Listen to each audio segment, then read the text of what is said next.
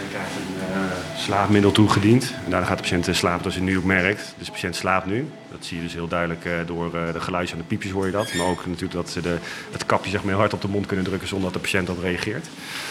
En dan begint het hele circus eigenlijk. Dit is Verder in Beweging, een podcast over innovatie in de zorg.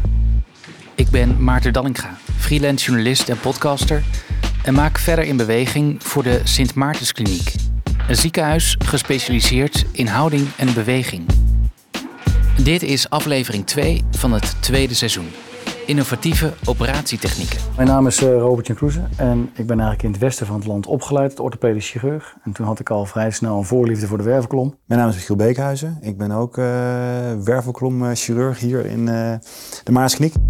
Wat ik dan een beetje gezien heb in de klinieken waar ik dan eerder gewerkt heb, is natuurlijk wel hoe bijzonder, hoe groot onze groep is. Hè. We hebben ehm, voor alleen al de wervelkolomchirurg denk ik acht of negen wervelkolomorthopeden. Uh, voor alle facetten ook hoor, voor, ook voor de kinder, uh, kinderscoliose en noem maar op. Maar dat maakt dat die kennis hier echt zo uitgebreid is. En dat maakt dat de mogelijkheden hier eigenlijk vele malen groter zijn dan in de klinieken die ik tot nu toe gezien heb. Um, ik denk dat wij nogmaals een van, of ik denk de grootste kliniek zijn in Nederland voor uh, werfkolomchirurgie. En dat maakt die mogelijkheden heel ruim. Ja, wat ik heel mooi vond toen ik in het Westen zat, hadden we wel eens, zeg maar, je kan een technisch plan voor een patiënt bedenken.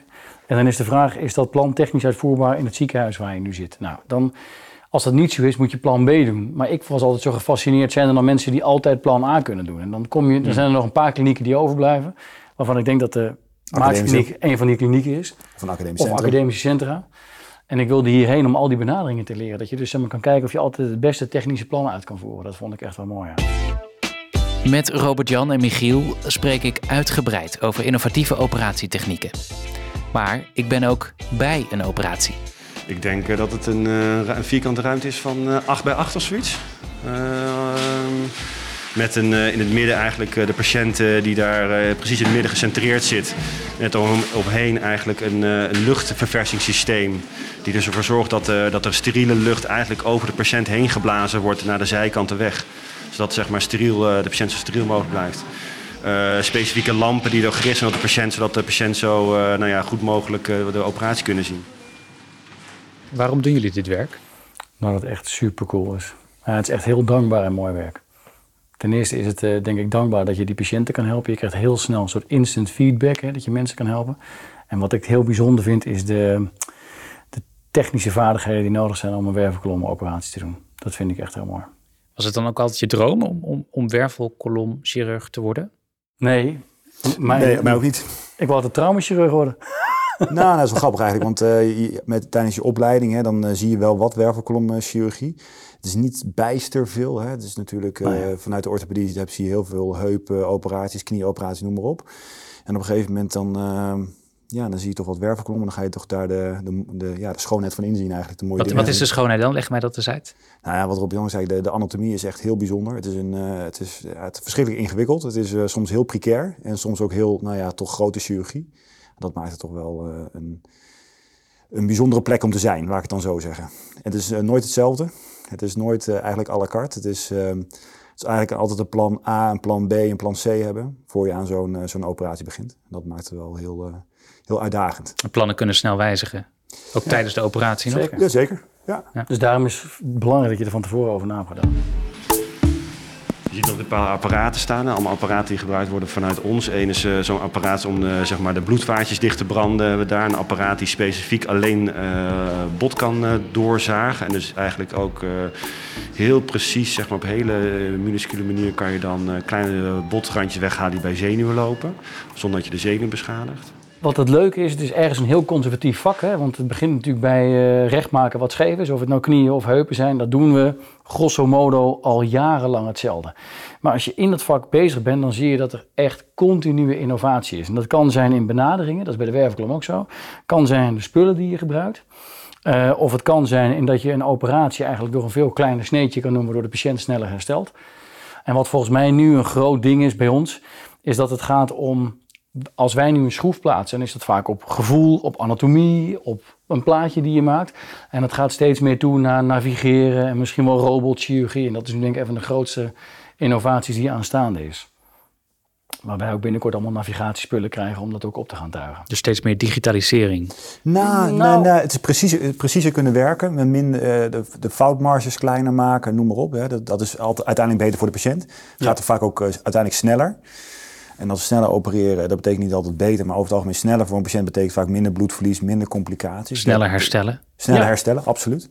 En dan denk ik wat Robert Jan ook zegt, hè, dus eh, bijvoorbeeld die kleinere incisie, hè, dat is vaak minder weefselschade. Minder weefselschade leidt uiteindelijk ook voor sneller herstel van de patiënt. En dat zijn toch ja, dingen waar je continu in verbetert. Zijn, eh, en dat zijn soms, soms hele grote stappen, soms gaat het echt heel snel en soms zijn het maar hele kleine stapjes. Maar ik denk, ja, op, alles bij elkaar opgeteld, vergeleken met 10 jaar, 20 jaar, is dit gewoon een ander vak. Ik denk de grote spullen. verschillen zijn ook de technische mogelijkheden die je hebt nu om een wervelkolom te opereren. Naast het feit dat er heel veel benaderingen naar de wervelkolom zijn. Hè, Dus je kan, er zijn heel veel variabelen gekomen. En zeg maar, al die benaderingen is op zich geen doel op zich. Het doel op zich is de patiënt zo goed mogelijk helpen. En als een nieuwe benadering daarbij kan helpen, ja, dan kan dat heel mooi zijn. En, en dat kan dus de mogelijkheden zijn, maar ook het steeds meer minimaal invasief opereren. Wat bedoel je ermee?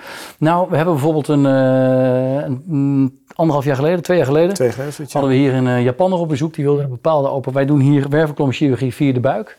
Komt niet zo heel veel voor. Dat wilde hij graag leren. En toen was hij bij een van onze besprekingen. En toen was er een patiënt met een nekprobleem. Mhm. En daar hadden we een heel plan voor gedacht. En toen op een gegeven moment vroeg iemand van onze groep: Goh, wat zou jij eigenlijk doen? En toen zei hij: Nou, deze operatie doen wij eigenlijk al een paar jaar niet meer. Want wij hebben een hele andere techniek waarbij je een kleine sneetje maakt, geen weefselschade maakt en vooral geen spieren losmaakt. En toen ging je op het puntje van je stoel zitten. En toen dacht ik, dat meen je niet. En toen zei hij gelijk, nou, ik heb wel een PowerPoint. En toen heeft hij ons eh, een dag uur? later een PowerPoint laten zien. Ja. Ja, en dat vind ik dan dus het gaaf van deze kliniek. Dan is er zoveel kennis en kunde dat we met de groep kunnen zitten en zeggen: Oké, kunnen wij deze techniek veilig doen? Hebben we de spullen ervoor? Ja, zeker. Want eigenlijk zo heel anders dan wat we nu doen is het ook niet. Alleen het is een andere manier van denken. Wat is de kern van die techniek? De kern van die techniek is dat je veel minder spieren losmaakt. En doordat je dat doet, doordat je eigenlijk meer door bot gaat dan door spieren gaat, vind ik het bij nu een aantal mensen opvallend hoeveel sneller het herstel is gegaan. Want wa- waarom maakt het dan zoveel uit? Nou, kijk, die spieren, zeker in je rug, dat is natuurlijk kabels die jou recht ophouden. Hè? Of het nou in je nek of in je rug is. En als je die helemaal vast kan laten zitten en je maakt maar een klein beetje bot los om toch het probleem van de beknelde zenuwen op te kunnen lossen, of dat nou in de rug of in de nek is. Ja, dat is het doel van de operatie. Als die mensen na een week zeggen, ik ben weer de oude, of ze zeggen dat na een maand, ja, dat maakt wel uit, ja. Maar dan denk ik, waarom werd dat niet al veel eerder zo gedaan? Ja, dus Nou, het wordt wel gedaan natuurlijk in Ja. bepaalde landen. Maar het is, ja, het- soms duurt het even voor dat soort dingen waarschijnlijk overwaaien. En nog wel zeggen, dat toch heel veel, nog, wij zijn redelijk conservatief opgeleid en dat soort Ja. dingen. En dan duurt het even voordat soort dingen dan eh, overkomen. En dan zie je dat er bepaalde soort landen, Japan, waar dus hij het daar het eigenlijk al, waar hij mee opgeleid door deze Ja. Toch nu een keer ons bereikt. Is het dan een cultuurverschil? Heeft het mee te Nee. maken? Nou, nou, in Japan komen er wel veel meer nekproblemen voor dan in Europa. Ja, dat wel. En ik heb het, misschien is dat wel de reden waarom ze dus heel erg gefocust zijn. Ze doen die operaties veel vaker. Van kunnen we dat nog optimaliseren? Ja, ja, ja. Goed aan de piepjes, hoor je het heel goed. Dat de patiënt wat dieper gaat slapen. Dus dat die piepjes langzamer worden. Dat is wat anders is er ook altijd op let. Dat betekent dat, dat, dat, dat de patiënt rustiger wordt. Dat dus de, de, de, de slaapmedicatie zijn werk gaat doen. En wat is dan nu eh, de status van, van die techniek hier in de kliniek? Nou ja, Hoe die status wordt die nu, gebruikt? anderhalf jaar later, is dat we het echt standaard in ons arsenaal hebben. En dat we het nu één keer per week, per Ja, twee en weken we doen we het- die operatie. op En we nou doen het rug. zowel voor de, voor de nek, dus voor de mensen die eh, aan de nek geopereerd kunnen worden. Maar we kunnen het ook gewoon die techniek eigenlijk over de hele wervelkolom verspreiden. Dus we kunnen het ook bewijs van voor de laagrug doen. Je ziet nu ook dat wij dan eh, de, de decompressies, de ruimte waarvoor we ruimte maken voor zenuwen. Dus ook gewoon via de lage rug, ook via deze techniek doen. Hoe bepaal je dan welke methode het meest geschikt is? Nou ja, soms, zijn die, soms is het gewoon niet, niet technisch niet haalbaar. Een patiënt soms zijn veel vaak in de rug geopereerd zijn en soms die bot ja, al zo vaak aan dat bot geopereerd dat je daar dus niet makkelijk bij kan. Nee, nee, dan moet je niet nog kwetsbaarder Moet je maken. nog kwetsbaarder maken of dat is het gewoon technisch niet, niet handig. Soms zijn eh, bijvoorbeeld sommige botdelen zo groot geworden en zo overwoekerd dat je eigenlijk daar ook niet makkelijk bij kan. Dus het is wel een voor selecte populatie. Maar je ziet eigenlijk dat een heel groot deel van onze patiënten die wij opereren daar prima voor in aanmerking komen. En uh, het is van, van, vooral van belang als hoe, hoe groter de rugoperatie wordt, als je dus niet één niveau opereert, maar als je twee, drie, vier niveaus opereert, hoe makkelijker het wordt die techniek te gebruiken, hoe meer ruimte je hebt. En dan ook dus één, hoe vlotter je opereert, dus minder bloedverlies, minder, Mhm. minder schade. Dus ook het herstel voor de patiënt vaak ook sneller is. Ja. En dat is dus dat is wel het voordeel. Ik praat ook met Jordi Suikerbuik, die meerdere keren in de Maartenskliniek is geopereerd. Mijn eerste operatie was in eh, 2004 en eh, ik had last van, eh, van de rug en uitstralingen naar mijn eh, rechterbeen. Ben ik eerst eh, bij ons bij het tweetal ziekenhuizen geweest. Maar ja, dat was niet het gewenste resultaat. En via via kwam ik eh, op de Maartenskliniek eh, terecht. Eh, ik ben in eh Maartenskliniek zes keer in totaal geopereerd. Eh, twee maal in 2004. 2014 een eh, complexe nekoperatie. 2015 ook weer aan de onderrug. 2017 een nieuwe knie gekregen. En in 2021 weer een eh, operatie aan de onderrug. Die allerlaatste operatie, eh, voorjaar 2021 dus. Ik kreeg weer last eigenlijk van de onderrug die in 2004 vastgezet was. En nu waren er twee, eh, waarschijnlijk twee wervels een beetje meer ja, los gaan zitten. Niet mooi in de, in de lijn meer. En die drukte mijn, mijn zenuw af. Dus ik had dan weer last van mijn rechterbeen. Meer, ja, meer last als anders. Waar had je last van? Ja, dan heb ik heel veel last van trillingen en eh, ja, gewoon eh, slechte coördinatie. En ja, toen ben ik weer een belletje gedaan en toen kwam ik eh, bij dokter Rood terecht.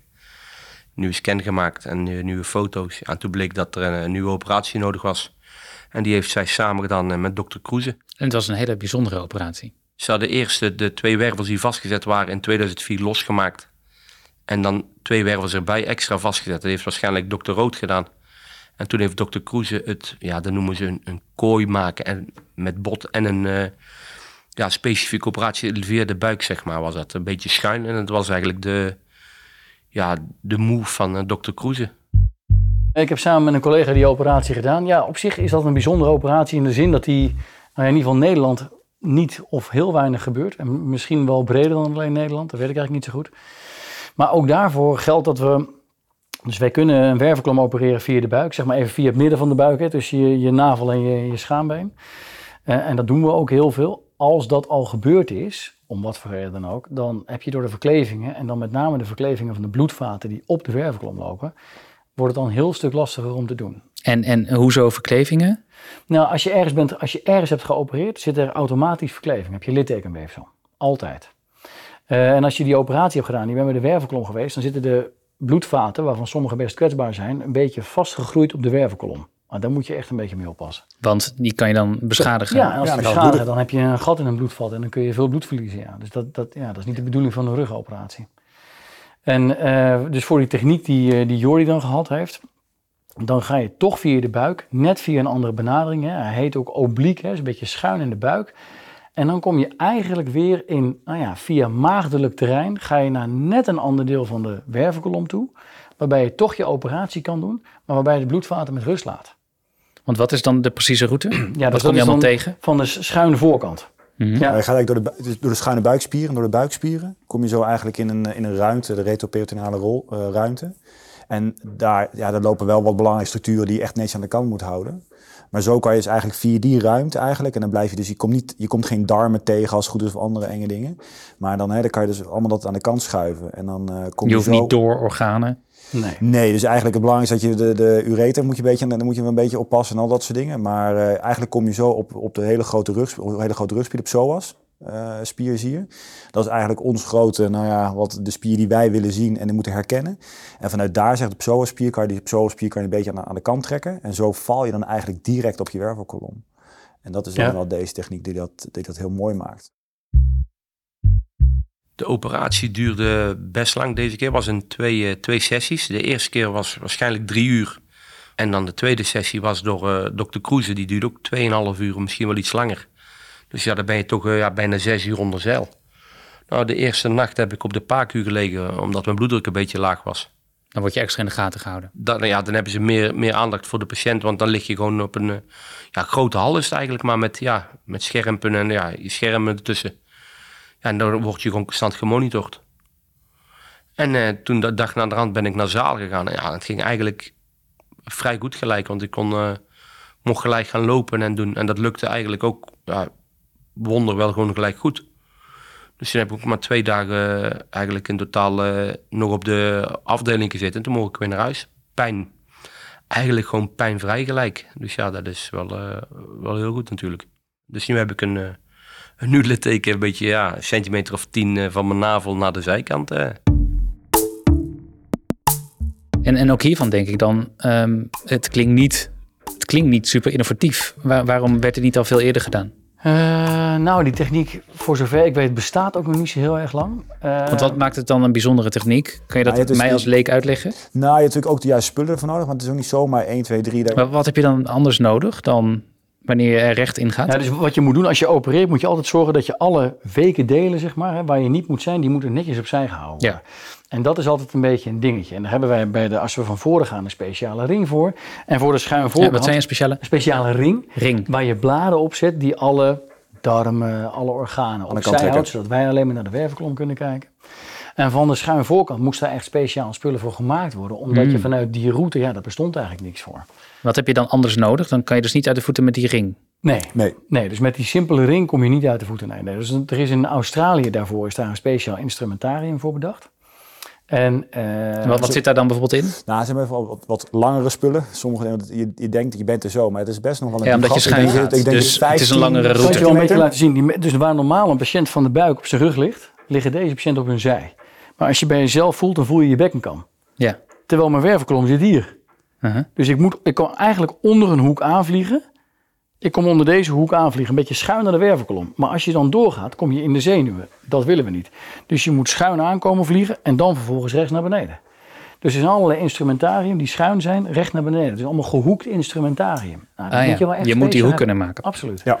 Dat is een van de belangrijkste dingen, ja. Dat is ook heel belangrijk dus dat je voor de operatie heel goed controleert hoe je patiënt ligt. Dat de patiënt eigenlijk precies ligt zoals jij de patiënt wil hebben eh, liggen. Dus de patiënt moet eigenlijk helemaal recht liggen. En dan soms de patiënten hebben soms een beetje een kromming in de rug. En dat soort dingen Ja. je allemaal rekening mee houden. Want ja, in die diepte werken, ja, als je dan zeg maar een paar graden afwijkt, hè, dan gaat er heel snel zeg maar misschien een centimeter, twee centimeter zit je voor je weet zit je Ja. dingen. En daar lopen natuurlijk wel belangrijke dingen die je niet wil raken. En hoe weet je dan precies waar je moet zijn? Is, is dat, dat dan goed in de gaten houden waar, waar je zit, dat je iets ter referentie hebt? Of? Ja, dus wat je, wat je doet, hè, wij, wij, wij oriënteren ons, het gaat vaak om tussenwervelschijven. Want die willen we eruit halen en dan willen we, in dit geval willen we daar een koordje tussen zetten. Ja. Een koordje tussen zetten zodat het één, weer ophoogt, hè, de tussenwervelschijf zo hoog maken als die was. En twee, om extra stevigheid te bieden voor de rug. En het doel is dan dat de ene wervel aan de andere vastgroeit door dat koordje heen. Nou, als je dan op de operatiekamer hebben we een soort röntgenbuis. En dan kun je dus een klein naaldje in een tussenwervelschijf stoppen, een foto maken en tellen of je echt het juiste niveau bent. Dan weet je zeker, hier zijn we goed. En dan pas ga je daar alles vrijmaken. En dat kooitje, waar is dat van gemaakt? Ligt Eh, titanium. Titanium vaak. Ja. Dat is denk ik ook wel duidelijk voor jou. Hè? Dus deze spullen mag je niet aanraken. Wij niet, eh, behalve als je dus eh, steriel bent. We noemen dat allemaal netten. Het liggen allemaal netten vol met eh, instrument, instrumentarium. Dus er liggen een, eh, een, een mes, een schaar, noem maar op. Eh, er liggen ook spullen om eh, de schroeven te plaatsen. Er zijn ehm, specifieke schroeven die eh, nou ja, gemaakt zijn om, eh, voor deze operatie om de werven terug op de plek te kunnen trekken. Het is nu zo'n drie maanden na die operatie. Hoe gaat het nu met je? Ja, het heeft gewoon zijn, zijn tijd nodig van mannen. Want ja, je wilt zelf ja, liefst sneller, alles sneller. Sneller wat doen, maar ja, het mag gewoon niet. En eh, ja, daar moet je gewoon je geduld mee hebben. En je merkt gewoon zelf van, het gaat gewoon week per week gaat het beter met alles. Wat, Eh, wat kan je nu nog niet? eh, ik ben een beetje bang en huiverig voor het bukken, want dat draden ze ook af. Eh, rekken en strekken, daar moet je de eerste drie maanden voorzichtig mee zijn. En ook met, met fietsen en lopen buiten, van, met de stoep afgaan en zo. Dat zijn eigenlijk de gevaarlijke dingen, want ja, dan zou je misschien een plotselinge beweging kunnen maken. Dat dat niet goed is voor het, ja, voor het vastgezette deel. Maar ja, ik zeg al, ze, ze maken het eerst met schroeven vast en dan nog een kooitje eromheen met bot. Ja, het kan eigenlijk, ja, lullig gezegd, niet, eh, niet fout gaan. Of je moet echt zelf heel wild gaan doen, maar ja, dat, eh, dat doe je natuurlijk niet. En hoe ziet je leven er nu uit? En in hoeverre verschilt dat van het leven dat je had voordat al deze problemen, issues begonnen? Ja, ik heb in 2014, dat was een, eh, een nekoperatie. Die was wel ja, eigenlijk bepalend voor wat ik, wat, wat ik nu heb. En er waren twee wervels die waren versleten. En eh, ja, die hebben ze een beetje afgevlakt, want die waren mijn ruggenmerg aan het doorsnijden. Anders had ik een, eh ja, een kunnen krijgen. Dus ja, nu ben ik gewoon eh, beperkt in mijn mogelijkheden. Eerst had ik gewoon mijn werk en mijn sport. En nu heb ik, ja, mijn werk kan jammer genoeg niet meer. Mijn sport gaat ook moeilijker. Ik, ik fietste heel graag en heel veel. Dat is nu een beetje behelpen met een elektrische mountainbike. Maar ja, je moet, ja, je moet door. Het is een beetje moeilijk uh, om het een plaatsje te geven als je eerst gewoon, uh, gewoon je 40 uur werkweek hebt. En je kunt dan nog 10, 12 uur sporten erbij. Dan, uh, en nu ben je eigenlijk beperkt. Ja, werken lukt niet meer. Sporten, ja, ook zomaar op een laag pitje. Ik ga s'morgens altijd een beetje fietsen om ja, maar een beetje in beweging te komen eigenlijk. Want ik heb opstartproblemen en dat is vooral in de eerste uren s'morgens goed te merken. En, zit je vast? Ja, bijna wel. Dat is lullig gezegd, ja, vast. bij een ander gaat gelijk het bed en dan lopen ze gelijk. En bij mij duurt het gewoon eventjes een aantal seconden voordat die benen weer helemaal lekker bewegen. En ja, na een kwartier, twintig minuten gaat dat wel weer beter. Maar ik heb wel opstartproblemen, ja. Derde techniek? Uh, nou ja, dus, Dan moet je kiezen, hè? want er zijn zoveel uh, mooie, nieuwe, relatief nieuwe technieken te noemen. Ja, er zijn inderdaad wel een aantal technieken te noemen. Nou ja, dus, dus als het weer om de buik gaat, dan heb je dus recht van voren. We hebben nu schuin van voren, maar je hebt ook precies van de zijkant. Ja. Toch? Ja, nou ja, zo'n zo'n zo'n echt zo'n zo'n X-lift benadering en uh, dingen. Dus eigenlijk... Hoe zeg je? Ja, het een X-lift, dat is een andere... X-lift. Ja, X-lift, O-lift, A-lift, eigenlijk alle okay. liftjes. Alles, alles heet lift van Lift. lumbar interbody Okay. fusion. Dus tussen Oké. de wervellichaam gelegen. Onthouden luisteraar. Als het vast snel weer vergeten. Ja, en, eh, maar eigenlijk, als we, eigenlijk, de, eigenlijk alle lifts die, wij, die je maar kan bedenken, die, die, die hebben wij in ons, in ons arsenaal. En dat klinkt een beetje gek of je dan een, eh, of een, of je een eh, gereedschapkist vol met dingetjes hebt waar je mee kan gebruik van kan maken. Maar het is wel zo. Het is wel zo. Ja, dat klinkt het een beetje, ja, een beetje hoogdravend, misschien helemaal niet. Maar ehm, het is toch de bedoeling dat je kan kijken van welke manier kan ik de patiënt het beste helpen. En dat is heel, nou ja, het is ook heel wisselend per patiënt natuurlijk. Hè, want soms ligt het net een rib in de weg of net de bekkenkam in de weg. En voor die techniek waar we het net over hadden, die O-lift, dan leent zich sommige plekken lenen zich weer niet heel goed voor een O-lift. Want soms zit die spier zo in de weg, die moet je Ja. zo hard aantrekken, dat je er eigenlijk bij niet bij komt. Je ook, dan ga je ook weer schade maken. En dan zie je ook soms dat bepaalde zenuwen toch iets onder spanning kunnen komen. En met zo'n X-lift kan je heel mooi, en het, is, dat klinkt weer wat, wat grover, maar dan kan je eigenlijk net door die psoasspier gaan. Doe je ook heel voorzichtig en dan ga je allemaal meten met bepaalde instrumentarium om te meten of je geen zenuw raakt, dat soort dingen. Maar dan kan je heel subtiel, kan je met eigenlijk een heel klein sneetje door die psoasspier, kan je ook die, die wervelkolom benaderen. Maar dat is weer net... En die voor- zit hier aan de, aan de zijkant. Ja, ja. Bij deze operatie ga je dus aan de zijkant... Precies van Net eigenlijk echt- tussen je echt. ribben en je bekkenkant. Ja, tussen je nog je meer van de zijkant eigenlijk. Hè? Dus, dus En hoe, hoe nieuw is deze Nou, techniek? Ja, In langer. Nederland is die vrij nieuw, maar wij doen hem al negen jaar. Dus dat is Ja, ik denk dat dat- minder nieuw. Maar, maar, het, maar ja.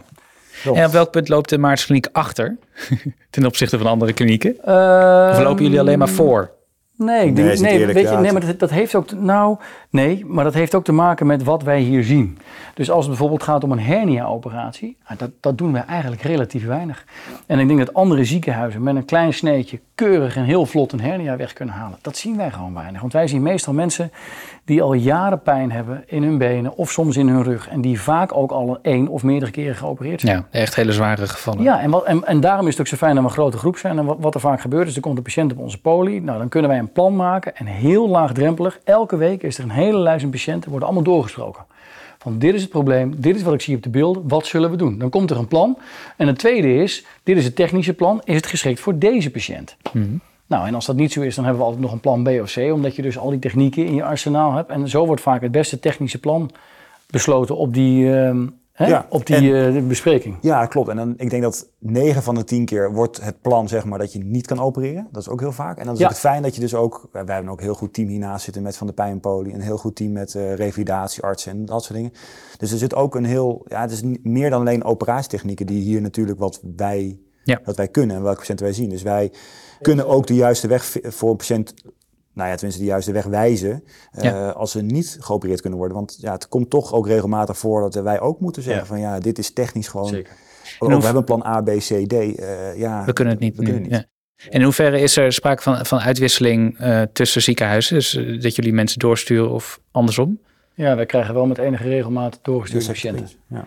Ja, en dat, is, eh, dat, dat heeft voor een deel te maken met dat ze weten wat we hier kunnen. Eh, hoeveel berichten of mailtjes we krijgen van kun je even meedenken, wat zou je doen? Of eh, ik heb liever dat die patiënt naar jullie toe gaat. Dat, dat zien we met enige regelmaat, ja. Ja. Saskia. Ik moet naar de poli toe. wil je Maarten nog heel eventjes... Kan je Maarten nog hier eh, wat laatste paar dingetjes laten zien? Uh, ze gaan nu uh, de wond openen en vrij prepareren tot op het ruggenwervels. en daar gaan ze dan een stukje weghalen en dan komt er uiteindelijk komen er schroeven in. En een cage, het is een platte schijf die daar tussen de wervels wordt geplaatst. En dan komt er daarnaast komen schroeven met een staafje.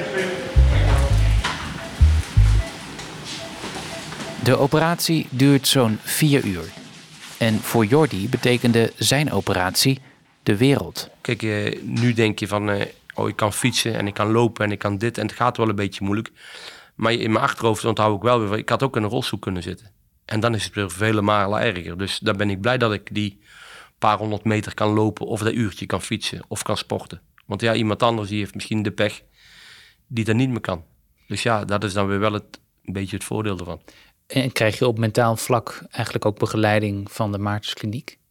Uh, dat vroegen ze, als jij zeg maar uh, na die operatie, dan kun je gewoon begeleiding krijgen. Maar ja, ik heb er eigenlijk nooit zelf om gevraagd. Maar er is wel uh, mogelijkheid toe, zeg maar, om ondersteuning te krijgen daarmee. Ja. Maar dat heb ik zelf ja, toen niet gedaan. En ja, dacht van ja, het zal me meevallen. Maar ja, ik heb toch wel eens thuis ook wel een paar kwaaie momenten gehad van dat je denkt van ja, vroeger fiets ik dit of vroeger ging ik werken en nu, nu, nu zit je hier. Ja, dat, dat is na een tijd ook wel weer een beetje verdwenen en dan kun je een plaatsje geven. Ik wens je alle goeds. Ja, dankjewel.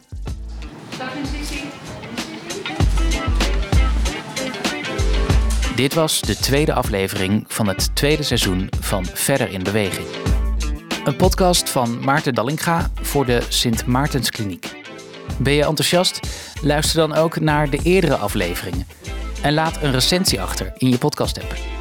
Of deel deze aflevering via sociale media. Voor achtergrondinformatie bij de afleveringen ga naar verderinbeweging.nl/slash podcast. En wil je reageren? Mail dan naar communicatie.maartenskliniek.nl. Bedankt voor het luisteren en graag tot de volgende.